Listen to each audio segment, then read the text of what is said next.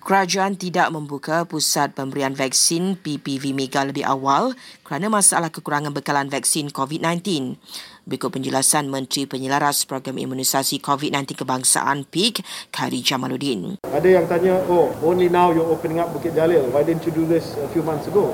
We didn't have the supply. If I open this up, no supply, then the public will say, why are you wasting money? Now we have the supply, barulah kita buka. So that's how we make decisions. Once the supply is there, baru kita buka PPV. Bukan seolah-olah I thought about this last week only. No, we always had the plan to open this PPV only bila bekalan cukup. Menurut Khairi, ketidakadilan pengagihan bekalan vaksin COVID-19 menyebabkan negara Asia termasuk Malaysia ketinggalan berbanding negara yang bernaung di bawah Kesatuan Eropah EU.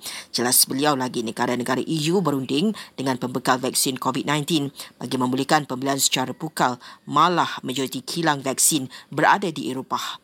Sementara itu, proses vaksinasi COVID-19 di negeri-negeri yang berdepan musim tengkujuh akan diselesaikan menjelang hujung Oktober. Khairi berkata ia bagi mengelakkan timbul masalah jika berlaku banjir khasnya di pantai timur. Namun, jika proses pengagihan vaksin tidak dapat diselesaikan mengikut jadual, strategi lain akan diguna pakai. Lebih setengah juta kes sporadik dikesan di Malaysia bagi tempoh hampir enam bulan pertama tahun ini. Lembah Kelang dan Sarawak merekodkan kes tertinggi malah kes sporadik terus meningkat di Lembah Kelang walaupun sudah masuk minggu ketiga pelaksanaan PKP penuh. Menurut Kementerian Kesihatan, ia dikesan melalui saringan di tempat kerja dalam komuniti dan kes bergejala. Lebih membimbangkan majoriti kes sporadik tidak bergejala dan boleh menjangkiti sesiapa sahaja yang tidak mengamalkan SOP dengan betul.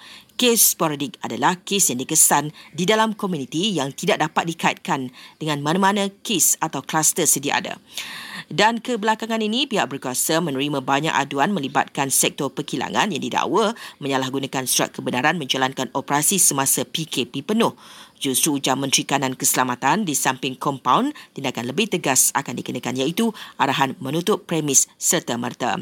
Datuk Seri Ismail Sabri Yaakob juga memaklumkan MKN bersetuju bahawa tanggungjawab penguatkuasaan termasuk serbuan di semua agensi terhadap kilang yang melanggar SOP diselaraskan Kementerian Dalam Negeri.